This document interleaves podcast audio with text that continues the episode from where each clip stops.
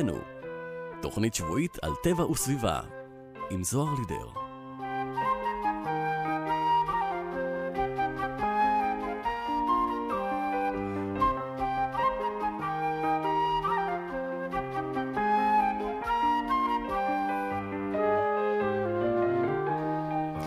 בוקר טוב לכולכם, כמדי יום רביעי ב-10 בבוקר. אתם מצטרפות ומצטרפים אליי ולתוכנית סביבנו, תוכנית שבועית על טבע וסביבה, כאן ברדיו כל הגליל העליון, 105.3 FM.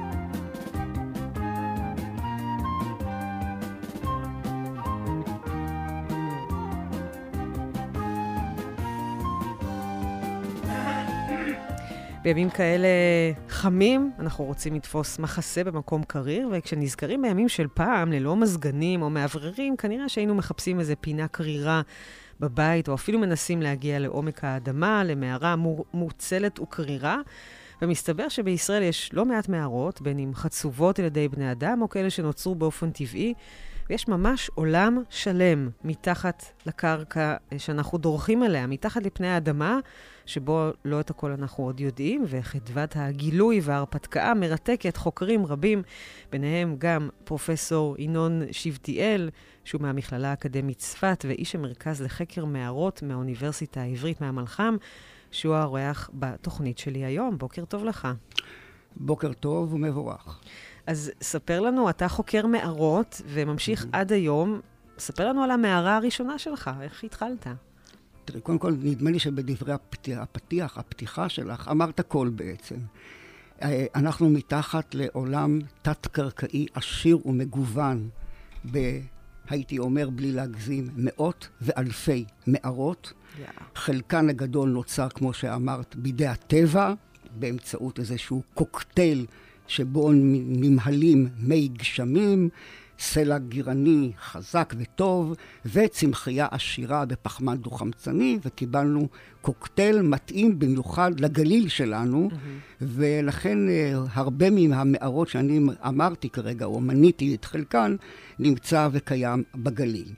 אבל אם אני אענה לשאלתך הראשונה, איך התחיל אצלי כל העניין הזה, אז העניין הזה התחיל דווקא לא בגליל. אצלי הוא התחיל אי שם בשלהי שנת 1981. זה גם מראה לך בערך מהו גילי. בשלהי שנת 1981 אני הגעתי למלחם, למרכז לחקר מערות, היה אז גוף קטן ומצומצם, עם חוג נוער מקסים, ויצאתי איתם להר סדום אשר נמצא מתעמר מעל למעמקי ים המלח באזור של נחל בוקק. זהו הר בין 11 קילומטר אורכו, כ-250 מטר גובהו, והוא הר מלח. הוא צומח ובוקע ממעמקיו של ים המלח. אל ההר הזה שמנו פעמינו בתחילת דרכנו כחוקרים. ממש בצעדים ראשונים, ראשונים של חוקרים, הגענו להר ומצאנו את עצמנו מהלכים על גבו כאשר כל גבו בצד הצפון-מזרחי שלו זרוע בפירים אנכיים. לתוכם גלשנו בחבלים, ואז גם התחלנו ללמוד היטב את תורת הגלישה mm-hmm. למעמקי בטן האדמה. גלשנו למעמקי הפירים הללו, ובאחד הימים מי שריכז אותנו ומרכז אותנו עד עצם היום הזה, פרופסור עמוס פרומקין, מגלה מערת נטיפים מרהיבת עין עשויה ממלח בבטן האדמה. חשנו, מיהרנו למקום. אני אה, הגעתי לשם יומיים לאחר הגילוי של אה, עמוס. שם לראשונה איבדתי את דרכי במחילות נפתלות, שם למדתי וואו. על אה, בטני. מה זה ללכת לאיבוד בתוך מחילות שבסופו של דבר היום אנחנו יודעים שהן מגיעות ל-11 קילומטרים של מחילות וחללים, כן? אז לא הגענו לכל המרחקים הללו. Mm-hmm. אבל אז, ב-81, כשאני תר אחרי אותה מערת נטיפים שעמוס מספר עליה, אני מוצאת את דרכי אה, בנס החוצה, יחד עם חמישה חברים, לאחר שגלשנו כ-80 מטר לבטן האדמה, זחלנו קרוב לשבע שעות מבלי. לדעת היכן אנחנו, אבל זה מה שנטע בי את הרצון ואת האתגר להיות חוקר מערות. ככה זה התחיל. וואו, יכולת לקחת את זה לכיוון הפוך לגמרי של טראומה, ואני לא נכנס יותר לאף uh, מערה בחיים אחרי שבע שעות זחילה. בדיוק הפוך. אוקיי. כלומר, את מבינה שברגע שיצאת מתוך דבר כזה בחיים, סימן שאתה יכול להמשיך ולהיות הרבה יותר נועז כן. במקומות אחרים. כבר עברת את הגרוע מכל, מה שנקרא. בדיוק ככה. יאללה. כן. אז בעצם, מה, מה מושך אותך עד היום במערות? באמת, אותן אה, אה, אה, נסתר, נפלאות גיאולוגיות, נטיפים, או אולי דווקא הסיפור ההיסטורי? תראי, דרכי החלה באמת בזכינתם או בניסיון להתמודד עם המערות הטבעיות, עם הגיאולוגיה. Mm-hmm. אבל ברגע שנחשפתי בתקופת לימודיי לתגליות המרהיבות שהתגלו במערות קומראן, הבנתי אז, כבר בתואר הראשון שעשיתי, שבעצם מערה היא כספת. מערה מעבר להיותה מערה טבעית, יפה, שיש בה נטיפים, היא גם כספת. Mm-hmm. ומערות קומראן שימרו עבורנו את אוצרות הרוח החשובים ביותר בתולדות העם היהודי, ואני לא מגזים. כל מגילות התנ"ך, למעט מגילת אסתר, נמצאו בקטעים, בפרגמנטים, בתוך מערות קומראן. מה שהלהיב אותי זה לדעת על הכספת. וכך מצאתי את עצמי במרוצת השנים, גם בתואר השני וגם בתואר השלישי, הולך לעבר המערות ששימשו בני אדם. Mm-hmm. לא לפרה-היסטוריה, אלא לימי הבית השני. Mm-hmm. וימי הבית השני, כאשר אני כבר עובר לחיות בגליל, אני מוצא כאן שדה פתוח לבחינתן של מערות ששימשו כמקלטים כפי שמתאר אותם יוסף בן מתתיהו, ההיסטוריון היהודי בספריו, mm-hmm. כאשר הוא מרמז לו אחת ולא שתיים, שיהודים התחבאו במערות, ואני מוצא את עצמי הולך לחפש את המערות האלה שיהודים התחבאו בהם. Mm-hmm. לשמחתי ולאושרי, משך השנים, כשלושים שנים שאני חוקר את המערות הללו, אני מוצא בגליל שפע בלתי נדלה. וואו. של מערות חצובות, אם בראשי צוקים, ניקח לדוגמה את הארבל. כל מערות הארבל הן מערות טבעיות, אבל כאשר אתה מקבל היתרים מרשות הטבע והגנים, ואתה גולש בחבלים, תזכרי את האימונים שעברתי עוד ב-81, 2 ו-3, כשאתה גולש בחבלים לתוך המערות הטבעיות האלה, אתה מגלה עולם ומלואו. אתה מגלה שהקדימו אותך בירידה בחבלים יהודיים מימי בית שני בתקופת mm. המרד הגדול. מצאתי שם סירי בישול, מצאתי שם קנקנים, ראשי חיצים רומאים שירו עליהם חיילים רומאים, מצאתי מקוואות טהרה בתוך המערות, מצאתי שרידים של מגורים של אנשים שבעצם הפכו את המערות הללו למקלטים. Mm-hmm.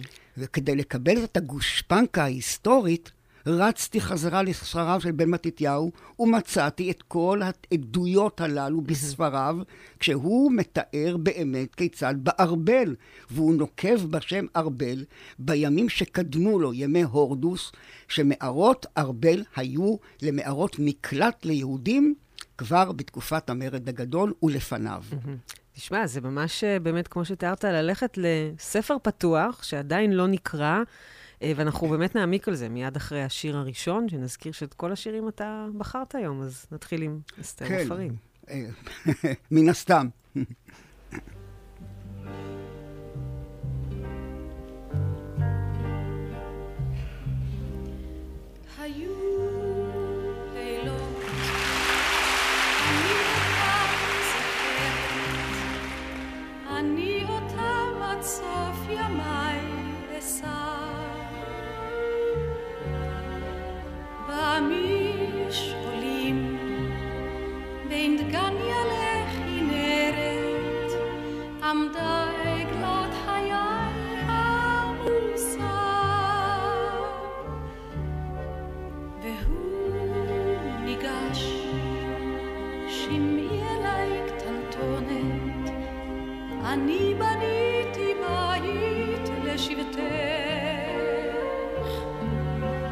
מן הסתם. בהיר,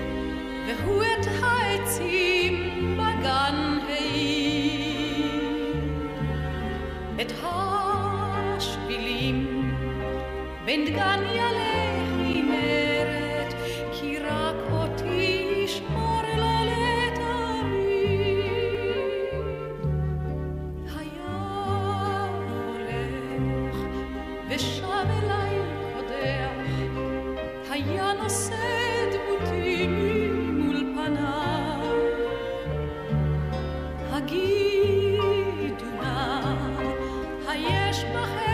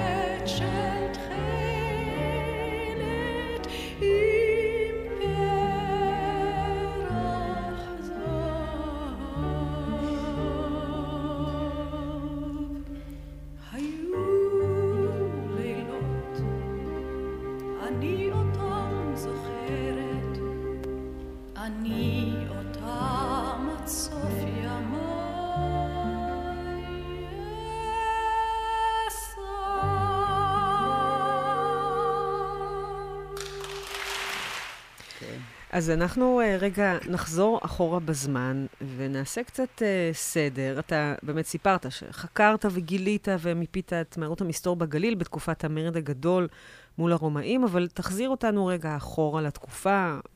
מתי זה היה? מי נגד מי? איזה מידע כן. ועדויות היסטוריות יש לנו מהתקופה הזאת? טוב, תראי, קודם כל צריך לחלק את הדברים לשני חלקים. החלק האחד הוא המרד הגדול. המרד הגדול, או כמו שהיום אנחנו נוהגים לקרוא לו, מרד החורבן. הוא מתחיל פה בגליל בשנת 66 לספירה, הוא מסתיים בשריפת המקדש, אנחנו אה, תשעה באב עברנו לא מזמן, בשנת 70 לספירה. למרד הזה היה, או אה, בגליל, היה אלוף פיקוד צפון, מפקד המרד, קראו לו יוסף בן מתתיהו. הוא גם הפך להיות להיסטוריון. בקונסטלציה שלא אכנס אליה היא מאוד מאוד מסובכת. בן מתתיהו מגיע לגליל ערב המרד הזה ב-66, והוא חסר ניסיון צבאי. הוא מודה, בביוגרפיה שלו הוא מודה. ואדם שחסר ניסיון צבאי, מה עושה? הולך להגנה. ולכן הוא יכתוב מפורשות בספריו שהוא מגן, שהוא מבצר יישובים בגליל. הוא מונה 18 יישובים בגליל שהוא מבצר אותם. והיישובים הללו נמצאו ברובם הגדול על ידי ארכיאולוגים, מצאו אותם. את ארבל מצאו, mm-hmm. צבי אילן, את עכברה מצאו, את uh, הר ברניקי בטבריה מצאו את החפירות של טבריה, כלומר, מצאו את היישובים, לא מצאו את הביצורים. אני הלכתי לחפש את הביצורים. ותוך כדי שיטוט וחיפוש וזכ... והליכה בגליל באזורים של היישובים האלה, לאט לאט התחלתי לקבל תמונה שבה יישוב יהודי שיש לו הר מלא צוקים ובתוכו מערות, הביצורים בתוך המערות. אלה הביצורים שלו. Mm-hmm. וכתבתי על כך כבר הרבה מאמרים ופרסמתי שני ספרים על כך. הביצורים שבן מתתיהו מתכוון אליהם, אתה רואה אותם בצורת אותם מקלטים שהם במערות טבעיות, פעורות בראשי הצוקים, ההגעה עליהן רק בחבלים, או אם תרצי, בלקחת את המשפחות, לשים אותם בארגזים, והלוחמים משלשלים אותם, את הארגזים האלה לתוך המערות. גם זאת אפשרות שכך הם נהגו. בכל מקרה, ללא צל של ספק, בתוך המערות אתה רואה סימנים שאנשים חיו בצורה כפי שאני תיארתי קודם. Mm-hmm. זה היה דגם ראשון של שיוסף בן מתתיהו יכול היה לתת לי את הבסיס האקדמי לכך שאני עושה הצלבה בין הממצא בשטח לבין מה שהוא כותב בספריו. אבל אז בא העניין השני. אני מוצא בשטח גם שבמקומות שיש יישובים יהודיים בעבר, יש במקומות שבהם אין ערים אה, תלולים, אנשים חצבו מתחת לבתים. בכוונה. בכוונה.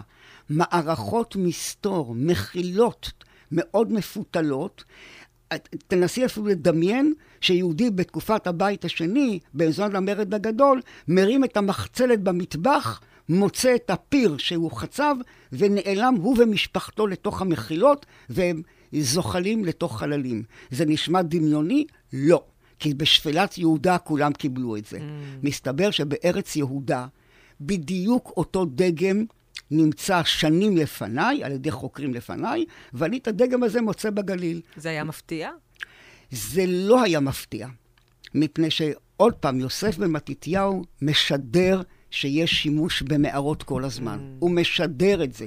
הוא נוקב בשמות של מערות. יש לו גם ידע להבחין במערה טבעית ביוונית, הוא כתב יוונית, לבין מערה חצובה בידי אדם.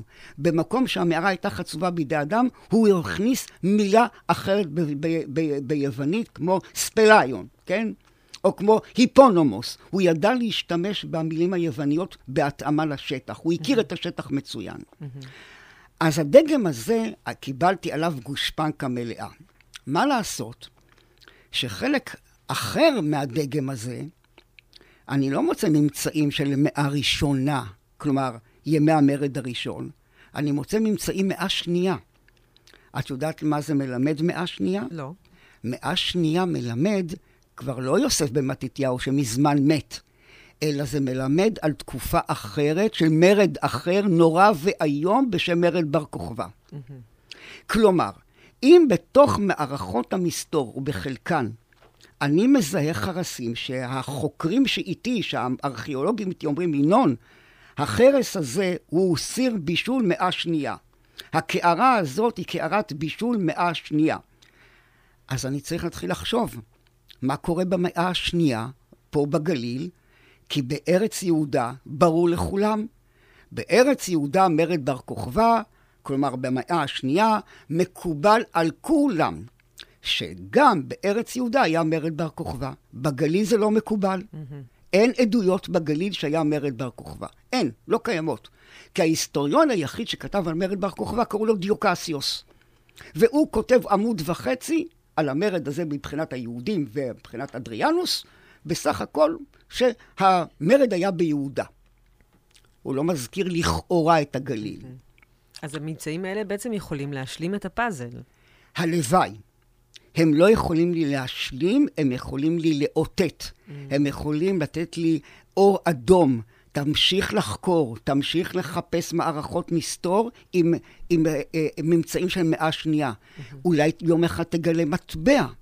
שמעיד על ימי אדריאנוס. אולי יום אחד תגלה מטבע עם שמעון בן כוסבא, נשיא ישראל חקוק עליה, מה שאין בגליל, אבל בארץ יהודה יש. Mm-hmm. כלומר, זה הדרבון שלי להמשיך ולחקור ולחשוף אולי אולי גם מרד בר כוכבא הגיע לגליל, ואת יודעת מה? גם אם הוא לא הגיע לגליל פיזית, הכנות למרד הזה היו על פי לפחות 20 מערכות מסתור שאני חוקר אותן, והאחרונה היא בחוקוק. שם מצאנו מערכת מסתור מרהיבה, כשאני עובד עם רשות העתיקות שכם אל שכם, עם שותפי היקר אורי ברגר, ואנחנו מוצאים מאה שנייה בתוך המחילות. Mm-hmm. אז עוד תצריף לפאזל. כן. עוד קלות, עוד מערכות כאלה, עוד ממצאים, אולי נקבל תמונה אחרת ממה שאנחנו יודעים היום. זה אומר שבעצם במאה השנייה הם השתמשו באותן מערכות שהיו כבר קיימות במאה הקודמת, או שהם חצבו מחדש, או אנחנו לא יודעים? קיבלת אצלי ציון 100 במבחן. הם גם השתמשו במערכות הקודמות ללא צל של ספק, מפני שאני רואה ערבוביה mm. של ממצאים בין מאה ראשונה למאה שנייה, וחלק מן המערכות הם חוצבים אותן מלכתחילה מלכתחילה במאה השנייה, כי קחי בחשבון, היה להם מספיק זמן. בין סופו של המרד הראשון, ששיאו אמרתי, חורבן המקדש, ועד תחילתו של מרד בר כוכבא, חלפו 62 שנים. מבחינה היסטורית זה מעט מאוד. כלומר, יהודים כן. שחוו את חוויה הקשה של מרד החורבן, בתור ילדים כבר השתתפו במרד בר כוכבא.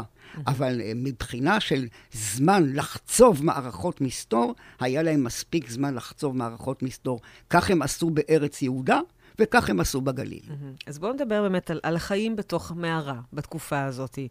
אה, זה לא פשוט, זה לא אה, החיים האידיאליים, ובכל זאת הם נערכים. למה הם היו צריכים כזה מסתור? למה אי אפשר היה... אה, לצאת לנדודים, או לעשות משהו, או למצוא פתרון אחר, לחפור דבר כזה במשך עשרות שנים, זה, זה המון עבודה. טוב, אז תראה, אני לא אשאל אותך שאלה אישית איפה את גרה, אבל לא משנה היכן את גרה. יש לך ממ"ד בבית. אין בית היום בישראל שהולך ונבנה נכון. בשלושים שנים האחרונות, שאתה לא מחויב בממ"ד. זהו ממ"ד. זה הביטחון. עוד, זה הביטחון. עוטף עזה, ממ"ד. קריית שמונה והאזור, ממ"ד. זהו הממ"ד שלהם. הממ"ד הוא מערכת מסתור. לשם אתה מכשיר את עצמך ואת גופך לימי המצוקה שיגיעו. כי כל יהודי יודע שכאשר הצבא הרומי יבוא לדכא את המרד, ולא משנה אם זה מרד, מרד החורבן או מרד בר כוכבא, הצבא הרומי הוא הצבא החזק ביותר בעולם באותה עת. הוא יבוא עם אותם 60 אלף חייל, כמו שהם הגיעו בשתי המרידות, 60-65 אלף חייל, והם לא יחמלו, הם לא ירחמו על איש. ואז, כשהיהודים יודעים שהם הולכים לתקופת מצוקה, בדיוק כמו תקופות המצוקה שחווינו על בשרנו משך הדורות האחרונים, היהודים האלה יודעים שבשעת מצוקה עליהם למלט את נפשם. Mm-hmm. מה שאני מנסה לומר, שלא חיים בממ"ד, אלא נכנסים לתוכו בזמן מצוקה, חיים כמה זמן שהמצוקה נמשכת, ואז מחפשים את הדרך החוצה. ומה עם החיילים הרומים? הם לא גילו אותם? זה לא היה ברור איפה הם מסתתרים? תראי, על פי התיאורים במרד בר כוכבא לקח להם זמן. על פי התיאור של דיוקסיוס, לקח להם זמן להבין לאן נעלמו היהודים בבטן האדמה. וכשהם uh, תפסו, הם ידעו, החייל הרומאי ידע, שבדוקטרינה הצבאית שלו, הוא לא זוחל במחילה על mm. הבטן, עם חימוש כבד, עם כידון ועם שריון. Mm-hmm. זה לא בדוקטרינה שלו. הוא לא מסוגל לעשות זאת, ולכן גם היהודים חצבו את המחילות בזוויות חדות של 90 מעלות. אה, יפה. בהחלט. את צריכה לבוא לזחול איתי בחוקוק. אני לא יודעת אם אני אצליח לעבור את ה-90 מעלות האלה. אנחנו נעביר אותך, כי אוקיי. תכנסי, כי את תהיי במצוקה. כן. וכשאת במצוקה, תזחלי כל פינה. ממש, לכל מקום. לכל מקום. ואת צריכה לשכב על הבטן ולכווץ את הגוף חזק חזק כדי לעבור בזווית חדה פינה של 90 מעלות. חייל רומי עם אחל חימושו הכבד לא עושה זאת. את זאת ידעו היהודים, על מנת להקשות על החיילים הרומים, אשר יבואו בוודאות לדכא את היישובים היהודיים כאן או שם, לכן הם כך חצבו את מערכות המסתור, כאשר מלכתחילה אתה זוחל על בטנך. לכן לא חיים במקומות כאלה. ילד לא יוצא לבית ספר עם הילקוט על שכמו כן. בזחילה של 100-105 מטר. יא, מרתק. בוא נשמע עוד שיר שבחרת, אה, אני מצאתי... אני לך... הולך על אסתר עופרים כל כן, הזמן. עוד, זה עוד משהו אצלי, ב... אוקיי. כן, משהו יאללה, אצלי כבר ב... נשמע אותה. ב-DNA. Thank you.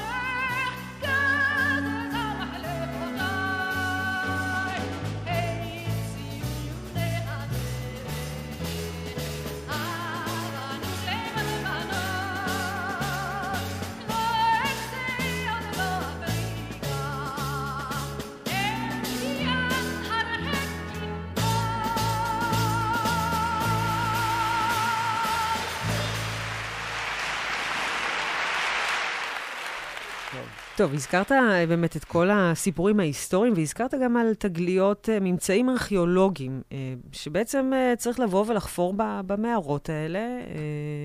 אז ספר לנו על כמה תגליות מעניינות, על ממצאים ש, שמצאתם. קודם כל, חפירה של מערכת מסתור היא חפירה לא פשוטה, בלשון המעטה. אתה, זה לא חפירה רגילה על פני השטח. אתה לא עובד על פני השטח עם טוריה וממלא סלים, ואתה mm. זוחל. אתה צריך לזחול ולחפור ולמלא שקים או למלא דליים. בכל אני, הזוויות של ה-90 מעלות? בכל הזוויות. אני יצרתי בעזרת uh, חברים טובים, יצרנו עגלה מיוחדת mm. שהולכת בצורת uh, חבל שמישהו מחזיק בקצה האחד, והקצה השני בתוך המחילה, מעמיסים דליים. מושכים את העגלה, מוצאים את הדליים לניפוי. כל דבר הולך לניפוי. אנחנו מנפים את הכל מתוך המחילות כדי למצוא את התגליות, למשל, כמו שכרגע אנחנו בגילוי מאוד מאוד מיוחד וחשוב, וזה בזכות החפירה במערכת המסתור בחוקוק. שם אנחנו מגלים בעונה הזאת, אנחנו מסתייעים מאוד מאוד ברשות העתיקות ובאגף המורשת שלהם, שמחזיקה אותו בחורה מקסימה בשם דוקטור עינת ענבר. ואנחנו עובדים עם סטודנטים, גם מהמכללה, ועם מתנדבים. כולם עוברים קורסים מיוחדים לעבודה בתוך חלל סגור. וואו. עוברים קורס חייבים. כן. אחרת לא נכנסים למערה. אחרת לגמרי, כן. והנה, לפני מספר חודשים, אנחנו ביום חפירה כזה, מנפים ומוצאים טבעת של נערה מתוך המחילה. הטבעת הזאת כבר נבדקה ברשות העתיקות, ואנחנו יודעים שזוהי טבעת מסוג מיוחד ומסוים מברונזה, שנהוג היה לענוד אותה במאה השנייה לספירה. וואו. היא מוכרת בעולם הרומי במאה השנייה. זאת אומרת, הנה לך ממצא נוסף לאותו, איך אמרת, קוביית פאזל נוספת, כן. קטנה אבל חשובה. מאוד. כלומר, נערה שחדרה לתוך המחילה, ימי מצוקה, הטבעת על האצבע שלה, היא כנראה מאבדת את האצבע. אה, או שקרה מה שקרה, וזה מחבר אותי לעניין הקודם, איך הרומאים בכל אופן הצליחו, הם הצליחו על ידי זה שהם הבעירו מדורות בפתחים של מערכות אוי, המסתור. אוי, אכזרי ביותר. מאוד אכזרי. מאוד אכזרי. Mm. הם הבעירו מדורות. אבל למרות הכל, mm-hmm. למרות הכל, מערכות המסתור הצילו חיים.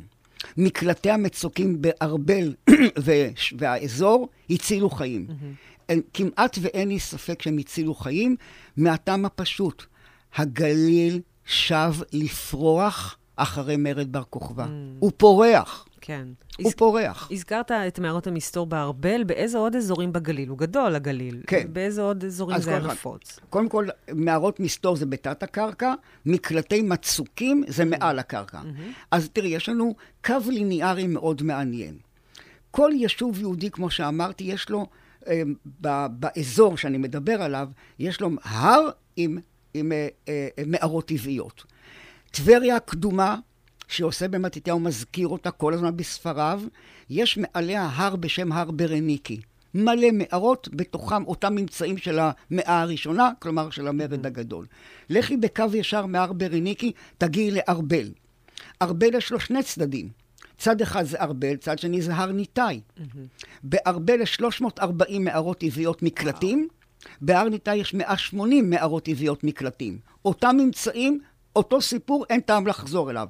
ראשי חיצים, קנקנים, סירי בישול, הכל מאה ראשונה. הלאה, תמשיכי משם, תגיעי לנחל עמוד. מי יש בנחל עמוד? מה פתאום נחל עמוד? חוקוק בנחל עמוד.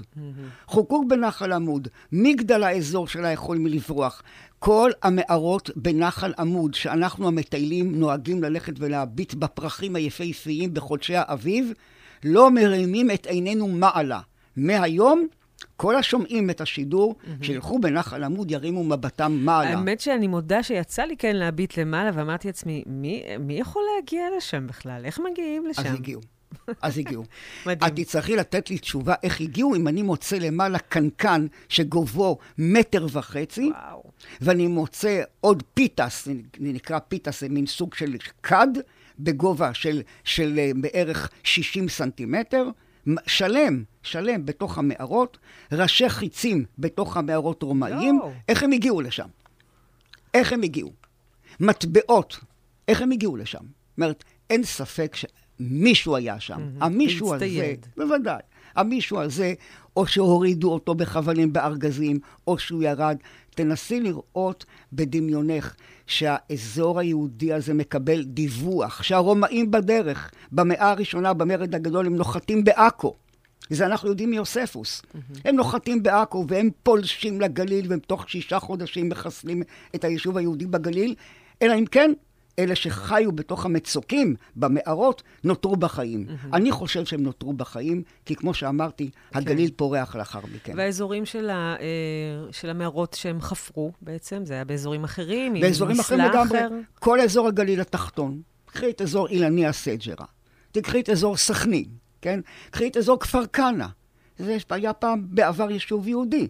כל, יש שם חמש מערכות מסתור רק בכפר כנא, שאנחנו uh, חושפים, חלקם אפילו חפרנו. תראי את רומא, יישוב בדואי היום, של אנשים מקסימים ברומא. הם יושבים על מערכת מסתור של 150 מטר, מחילות Yeah. מפותלות ברומא, כן? בקעת בית רימון, ברביד, כל אזור הגליל התחתון, 80 מערכות מסתור בתת הקרקע, שאותן אני היום מתעד, ממפה, אה, מוציא ממצאים ברשות העתיקות על פי רישיון והיתרים. אסור להוציא שום דבר מתוך מערה, אלא להזכיר. ברישיון, בוודאי חשוב כן. להזכיר את זה, אלא ברישיון מיוחד של רשות העתיקות, שאני מחכה עד שאני מקבל אותו, ורק אז אני מרשה לעצמי להוציא את הממצאים. וכך, כשאתה אוסף וצובר לך את הידע הארכיאולוגי, אתה מחבר אותו לידע ההיסטורי, במקרה של המרד הראשון, קיבלת תמונה טובה, לא הייתי אומר מושלמת.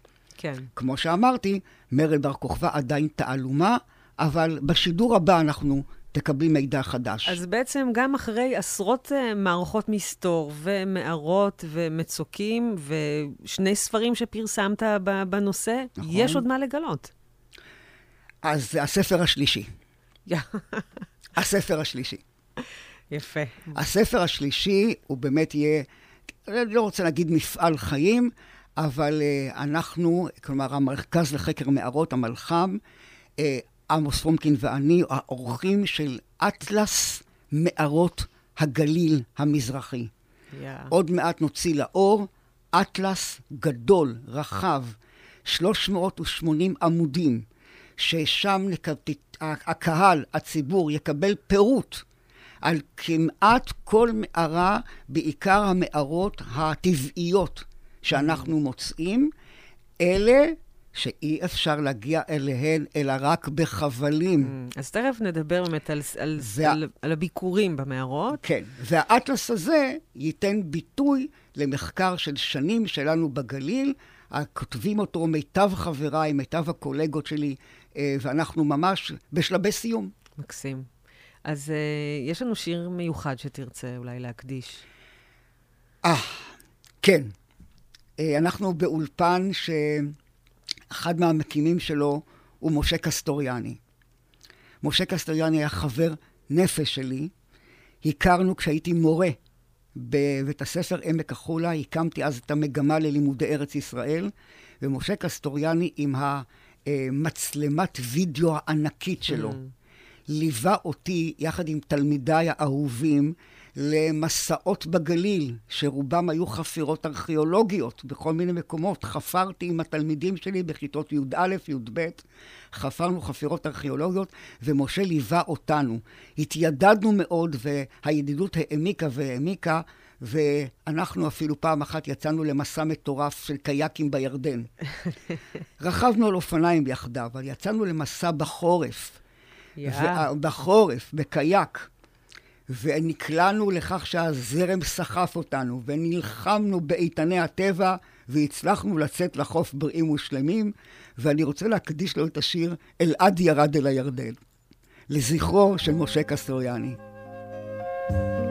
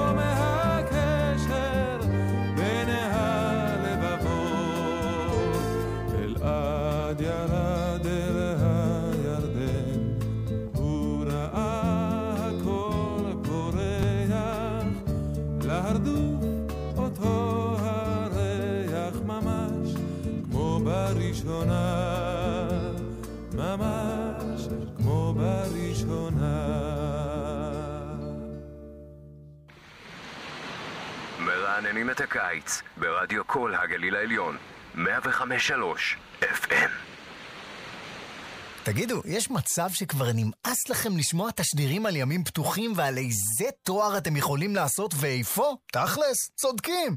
נמאס לשמוע, הגיע הזמן לראות. המכללה האקדמית תל חי מזמינה אתכם להגיע ליום הפתוח ב-17 באוגוסט ולראות מה באמת קורה כשיוצאים מאזור הנוחות. לפרטים נוספים ולהרשמה, כוכבית 9827. הסעות חי... עזבו אתכם מהסעות, אתם כבר כאן, פשוט תבואו.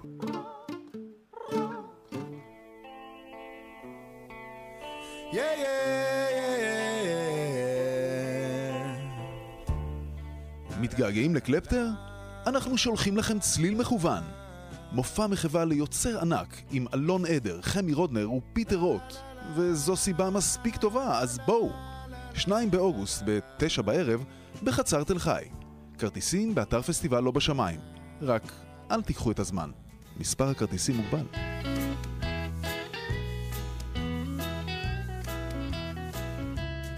מאה וחמש שלוש רדיו, כל הגליל העליון. אז לכל מי שמצטרפת ולכל מי שמצטרף, ואתם מאזינים לתוכנית סביבנו, אני זוהר לידר, ואיתי היום באולפן פרופסור ינון שבטיאל מהמכללה האקדמית צפת, ואיש המרכז לחקר מערות מהאוניברסיטה העברית, מהמלח"ם. אה, ובואו נדבר רגע אה, אה, על מערות טבעיות, כי דיברנו עד עכשיו באמת מערות שנחצבו על ידי אדם. יש סוגים שונים של, של מערות? את מחברת אותי בדיוק לסיפור האטלס. ממש מקור גאוותי היום, שרק יצא לאור. ומה שקורה כרגע מבחינת מצאי המערות הטבעיות בגליל, אנחנו מדברים, ואל תיבהלי מהמספרים, אנחנו מדברים על כמעט 500 מערות טבעיות באזורים הגבוהים של הגליל והחרמון. Yeah.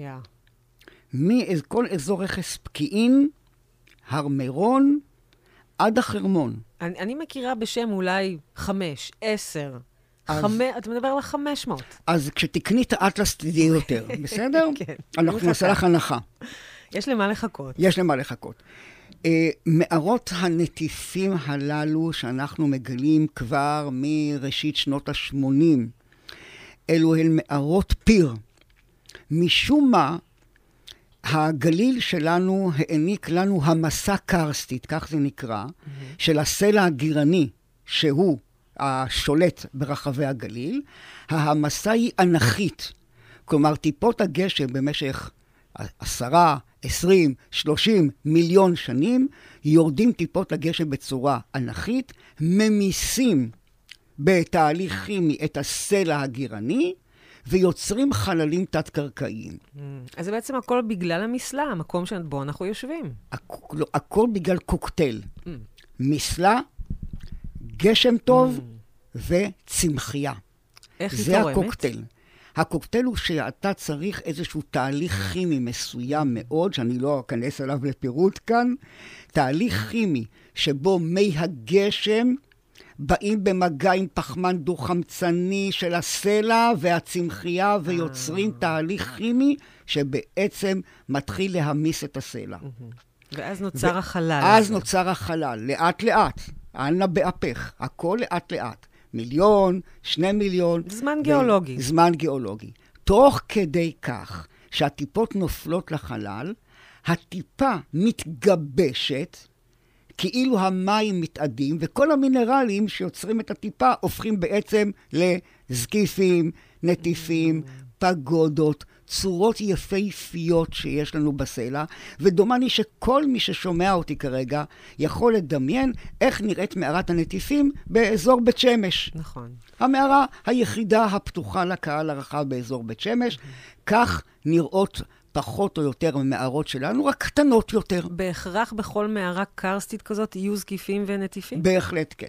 בזכות, אמרנו, אותו קוקטייל מיוחד שיש לנו. יש יותר עשירות, יש פחות עשירות. אבל פה נכנס, נכנס הגורם הבעייתי.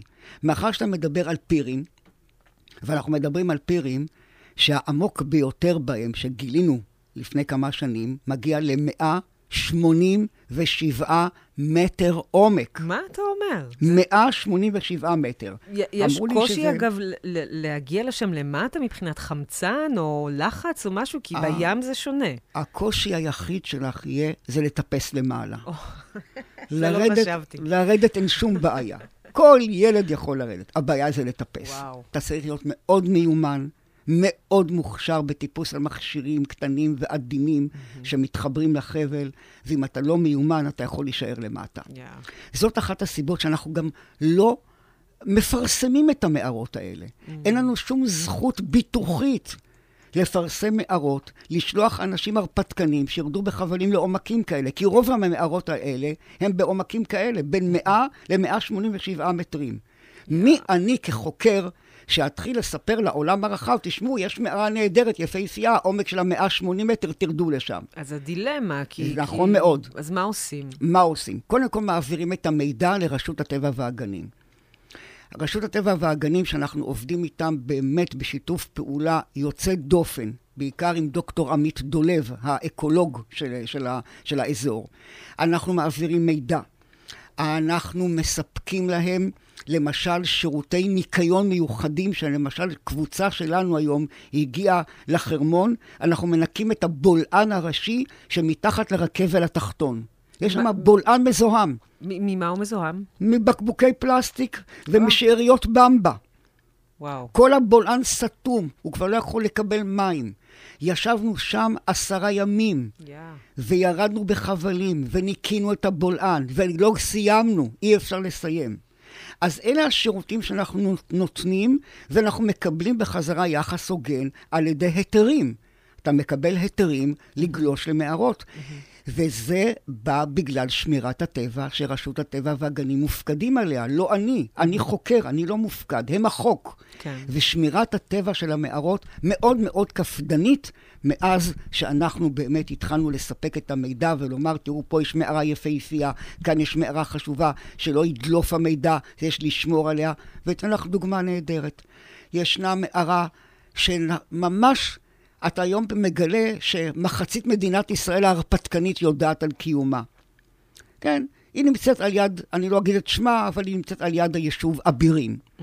והמערה הזאת, משום מה, דלף מקומה ומיקומה ויופייה, ועשרות הרפתקנים ירדו למטה, ובאופן טבעי שברו נטיפים, אני אומר, הם בלי לשים לב, יורדים למטה 30 איש, שוברים נטיפים, מלכלכים בלי לשים לב. המערה הזאת הייתה מאוימת. באנו במגעים עם רשות הטבע והגנים. הם בדקו במפות האזור למי שייך, מסתבר שהאזור באחריותה של הקק"ל. Mm-hmm. באו הקק"ל, יחד עם רשות הטבע והגנים, יחד איתנו, גידרנו את המערה, שמנו שלטים, וכתבנו על השלטים מתי מותר לרדת mm-hmm. למערה למי שיש ביטוח. רק למי שיש ביטוח ורק מדריכים בעלי תעודות. הכל משולט והכל שם מתועד. שומר של הקק"ל עושה סיורים במקום, הוא משגיח שלא יעברו יותר מדי אנשים לתוך המערה, לא ייכנסו יותר מדי, וישמרו עליה כמה שאפשר. כן.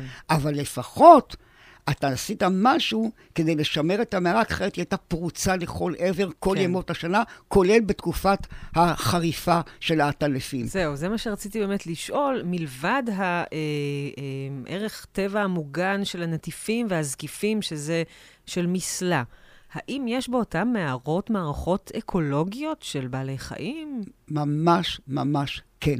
כי, כי אלה מערכות אקולוגיות מאוד uh, קשוחות, חושך, נכון, לחות, נכון. לא יודעת נכון. כמה חמצן יש שם למטה. חמצן יש ברוב המקרים. נתקלנו כבר בכמה וכמה מקרים שהיה חוסר חמצן, וזה אגב אחת הסכנות שהרפתקנים לא יודעים. יורדים לעומק 100 מטר, לא יורדים עם מד חמצן כמו שלנו יש. אני גולש היום רק עם מד חמצן. לא יורד שלושה מטרים ללא מד חמצן. הם יכולים לרדת ולהיתקע למטה בלי טיפת חמצן. אז זה אחת הסכנות שיש אה, להיזהר מהן. לגבי מערכת אקולוגית, עטלפים, שהם אלה השומרים של המערה. אלה הזקיפים, אלה הנווטים שלנו במערה. הם רואים, הם לא נתקלים בסערות, אבל אלה חיים במערות ואסור לנו בשום אופן להפריע להם בזמן החריפה או בזמן שהם הולכים לשינה עמוקה. בחודשי החורף. בחודשי החורף, למשל. את דוגמה נוספת, יש לנו סלמנדרות. סלמנדרות יפהפיות. שם למטה במערות? שם למטה במערות. גרות, חיות, סלמנדרות, ואתה יכול לראות אותן בזהירות רבה עם הגורים. Mm-hmm. עם, עם, לסלמנדרה יש לומר גורים, אני לא בטוח, אבל... אפשר, כן, כן הצאצאים. הצאצאים, כן, חן חן לך על הסיוע בעברית. Mm-hmm. אז um, הצאצאים שלהם, אתה רואה את הסלמנדרות הקטנות, שהן צמודות לאם, ואתה אומר, אלוהים אדירים, ירדו עשרים איש אחריי לתוך המערה, ודאי שניים ידרכו על סלמנדרה ויהרגו אותה. זאת אומרת ששמירת הטבע של המערות היא מחויבת המציאות, ולכן כשכועסים עליי, איך אתה שומר לעצמך את כל הידע הזה, אני אומר, רבותיי, גבירותיי, אני לא יכול למסור את הידע הזה, כי אין לי זכות למסור את הידע הזה. רק למי שיהיה לו את הזכויות למסור את הידע. ואתם תציגו תעודות ביטוח, תציגו הסמכה, תציגו שאתם יודעים להיות זהירים, אלה שהם מוסמכים, הם ייתנו לכם את הרשות לרדת, ולא אני, שבעצם תפקידי לחקור מערה ולכתוב עליה מאמר מדעי, ולא אה, לעשות אותה כאתר הרפתקני לדור הנפלא שאוהב מערות. כן, אז תכף נדבר באמת, מי שבכל זאת רוצה להיכנס למערה, איך בדיוק לעשות את זה, אבל נזכיר ש...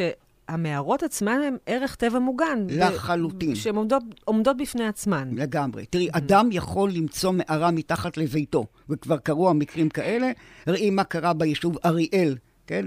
ב- לקראת השומרון. מצא מערה מתחת לבית שלו, זהו, יש מערה מתחת, הוא יכול לעשות שני דברים, או לסגור אותה לצמיתות, או להפוך אותה לאתר, לאתר טיולים.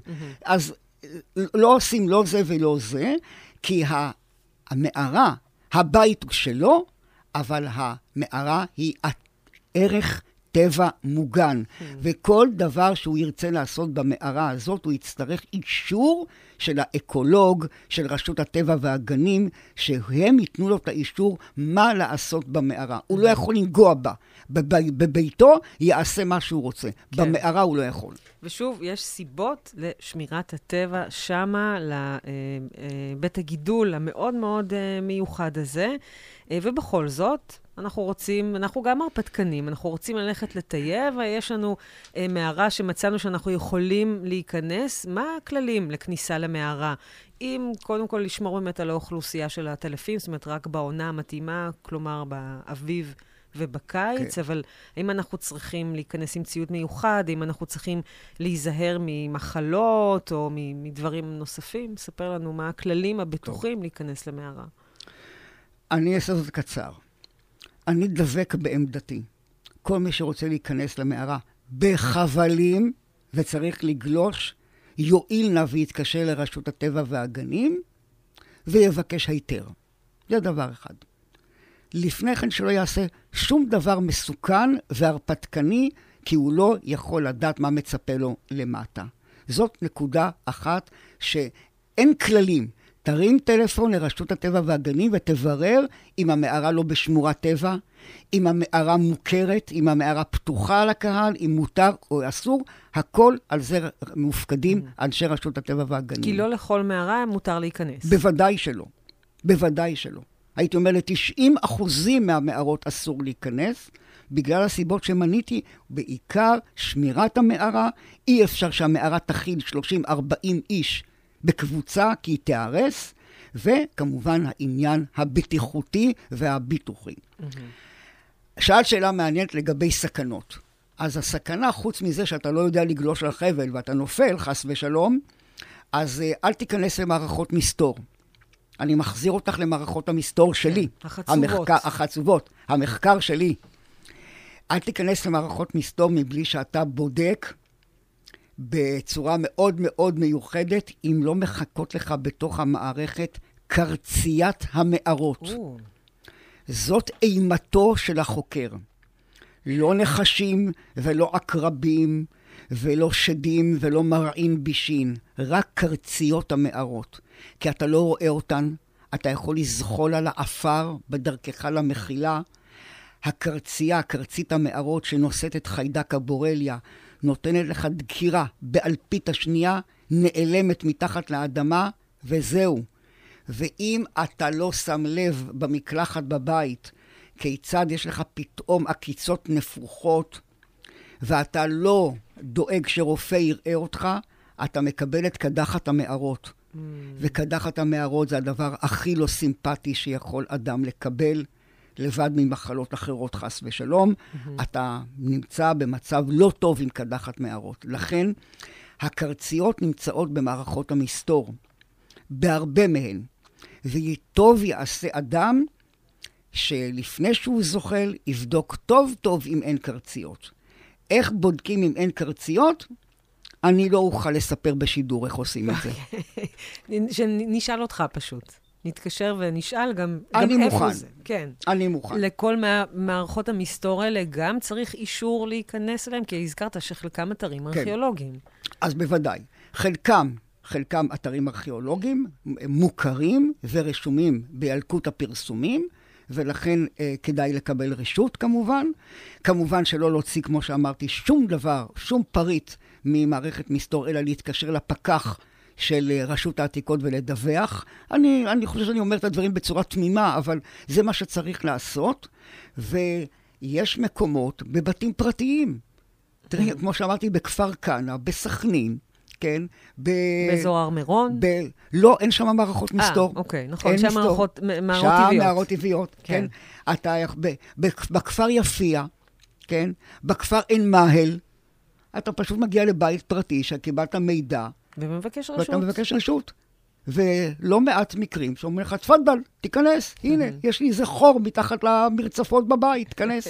ואתה מוצא את עצמך במערכת מסתור. יפה. אז אה, לא לכל אה, מערה מותר להיכנס, ולאלה שכן צריך להיזהר, ויש אפשרות לעשות את זה בבטחה, אם שומרים על כל הכללים. ובאישור, ושידעו איפה אתה.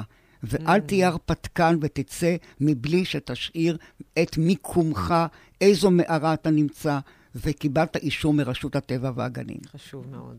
הנה אות הסיום שלנו.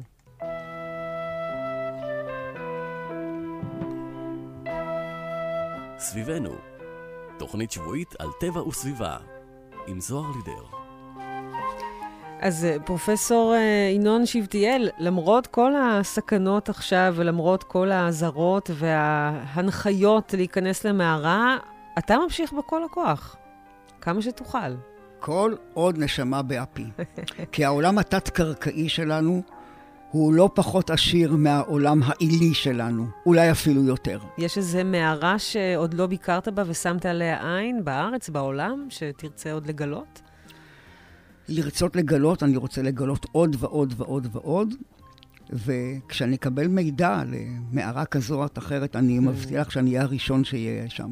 יפה. אני מאוד אה, אהבתי אה, בעולם הזה של המערות את, את ריבוי ה... והשילוב של הדיסציפלינות, גם גיאולוגיה, וזה גם היסטוריה, וזה גם ארכיאולוגיה, ותנ"ך כמובן, ואקולוגיה, והמון כן. המון הרפתקאות תוך כדי. אה, זה שילוב מרתק, נכון. ממש מתחת לפני האדמה.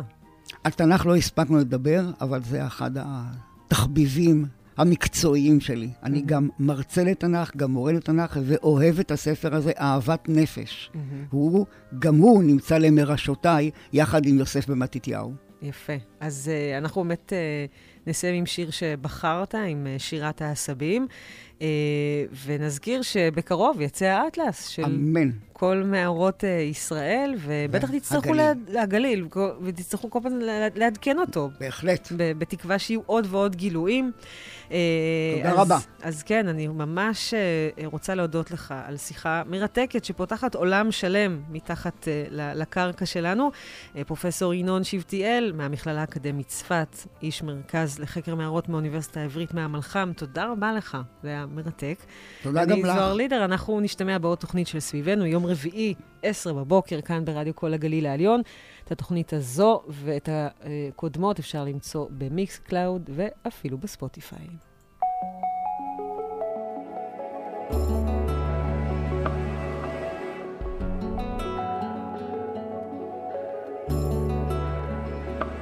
דע לך שכל רואה ורואה יש לו ניגון מיוחד משלו. דע לך שכל עשב ועשב יש לו שירה מיוחדת משלו ומשירת העשבים נעשה ניגון של רועה ומשירת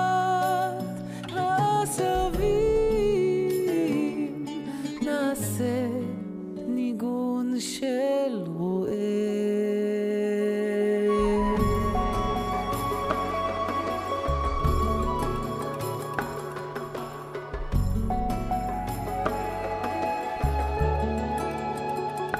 כמה יפה,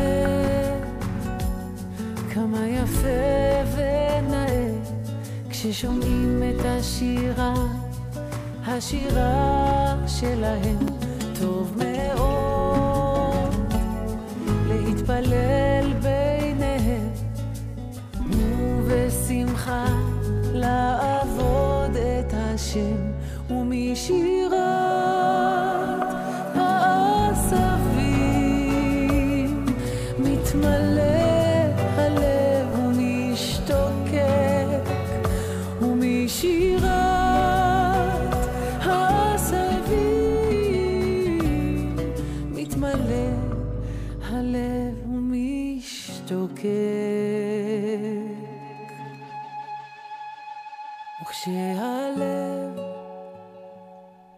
השירה מתמלא ומשתוקק אל ארץ ישראל. אור גדול אזי נמשך והולך מקדושתה של הארץ עליו ומשירת